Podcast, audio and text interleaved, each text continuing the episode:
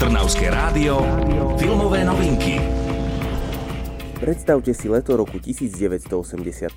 Ste vo Francúzsku na krásnom pobreží Normandie, z rádia hrajú The Cure či Bananarama a vy si ako 16-ročný človek užívate prázdniny. Všetko vyzerá byť bezstarostné od plavie po mori, cez výlety na motorke, diskotéky až po letnú lásku, ktorá však postupne dostane prívlastok tragická. Tak začína film Leto 85. Ça va mon chéri Ouais.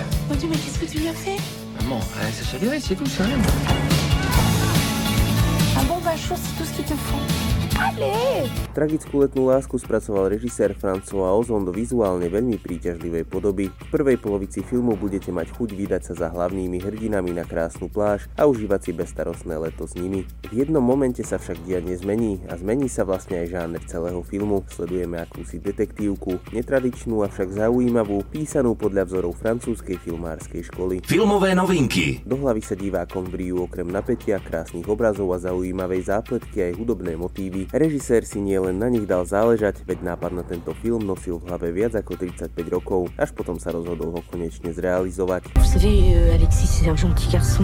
On veut l'aider parce que c'est notre fils et... Film Leto 85 vás aspoň na chvíľu udrží v letnej nálade. Vychutnať si ho môžete v kinách. Čo je nové vo svete filmov ste počuli vďaka kultúrnemu centru Malý Berlín.